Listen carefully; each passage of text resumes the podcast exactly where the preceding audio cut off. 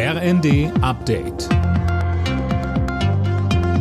Stündlich neu auf den Punkt informiert. Ich bin Mia Hehn. Guten Tag.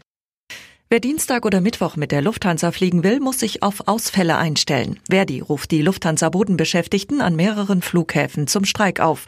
Unter anderem an Deutschlands wichtigstem Flughafen Frankfurt am Main. Fabian Hoffmann berichtet. Betroffen sind neben Frankfurt noch 6 weitere Lufthansa-Standorte, nämlich Hamburg, München, Berlin, Düsseldorf, Köln, Bonn und Stuttgart. Hintergrund ist der Tarifstreit zwischen der Gewerkschaft und der Lufthansa. Verdi kritisiert unter anderem, dass der Konzern bei den Piloten finanziell nochmal ordentlich was draufpackt, bei den Bodenbeschäftigten aber nicht mal die Inflation ausgeglichen werden soll. Mit dem erneuten Bahnstreik will Verdi jetzt nochmal Druck machen, bevor am Mittwoch weiter verhandelt wird.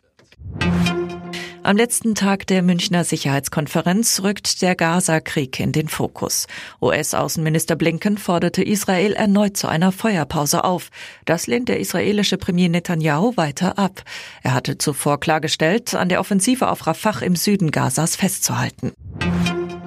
Nach dem Tod des Kreml-Kritikers Nawalny gehen die russischen Behörden hart gegen seine Anhänger vor. Bei Trauerkundgebungen gab es hunderte Festnahmen. Anne Brauer. Ja, Berichten zufolge sind mehr als 400 Anhänger des verstorbenen Kreml-Kritikers festgenommen worden. Mahnwachen gab es nicht nur in Moskau und St. Petersburg, sondern auch in Dutzenden weiteren kleineren Städten. Unklar ist weiterhin, woran Alexej Nawalny gestorben ist. Seine Unterstützer sind sich sicher, dass er im Straflager ermordet wurde. Ob das aufgeklärt wird, ist mehr als fraglich, denn unklar ist auch, wo seine Leiche ist. Laut Nawalnys Team weigern sich die Behörden, die sterblichen Überreste herauszugeben. In der Fußball-Bundesliga geht's heute Abend für den FC Bayern darum, Leverkusen nicht noch weiter aus den Augen zu verlieren. Mit einem Sieg in Bochum würden die Bayern wieder auf 5 Punkte an den Spitzenreiter ranrücken.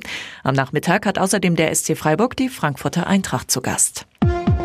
Alle Nachrichten auf rnd.de.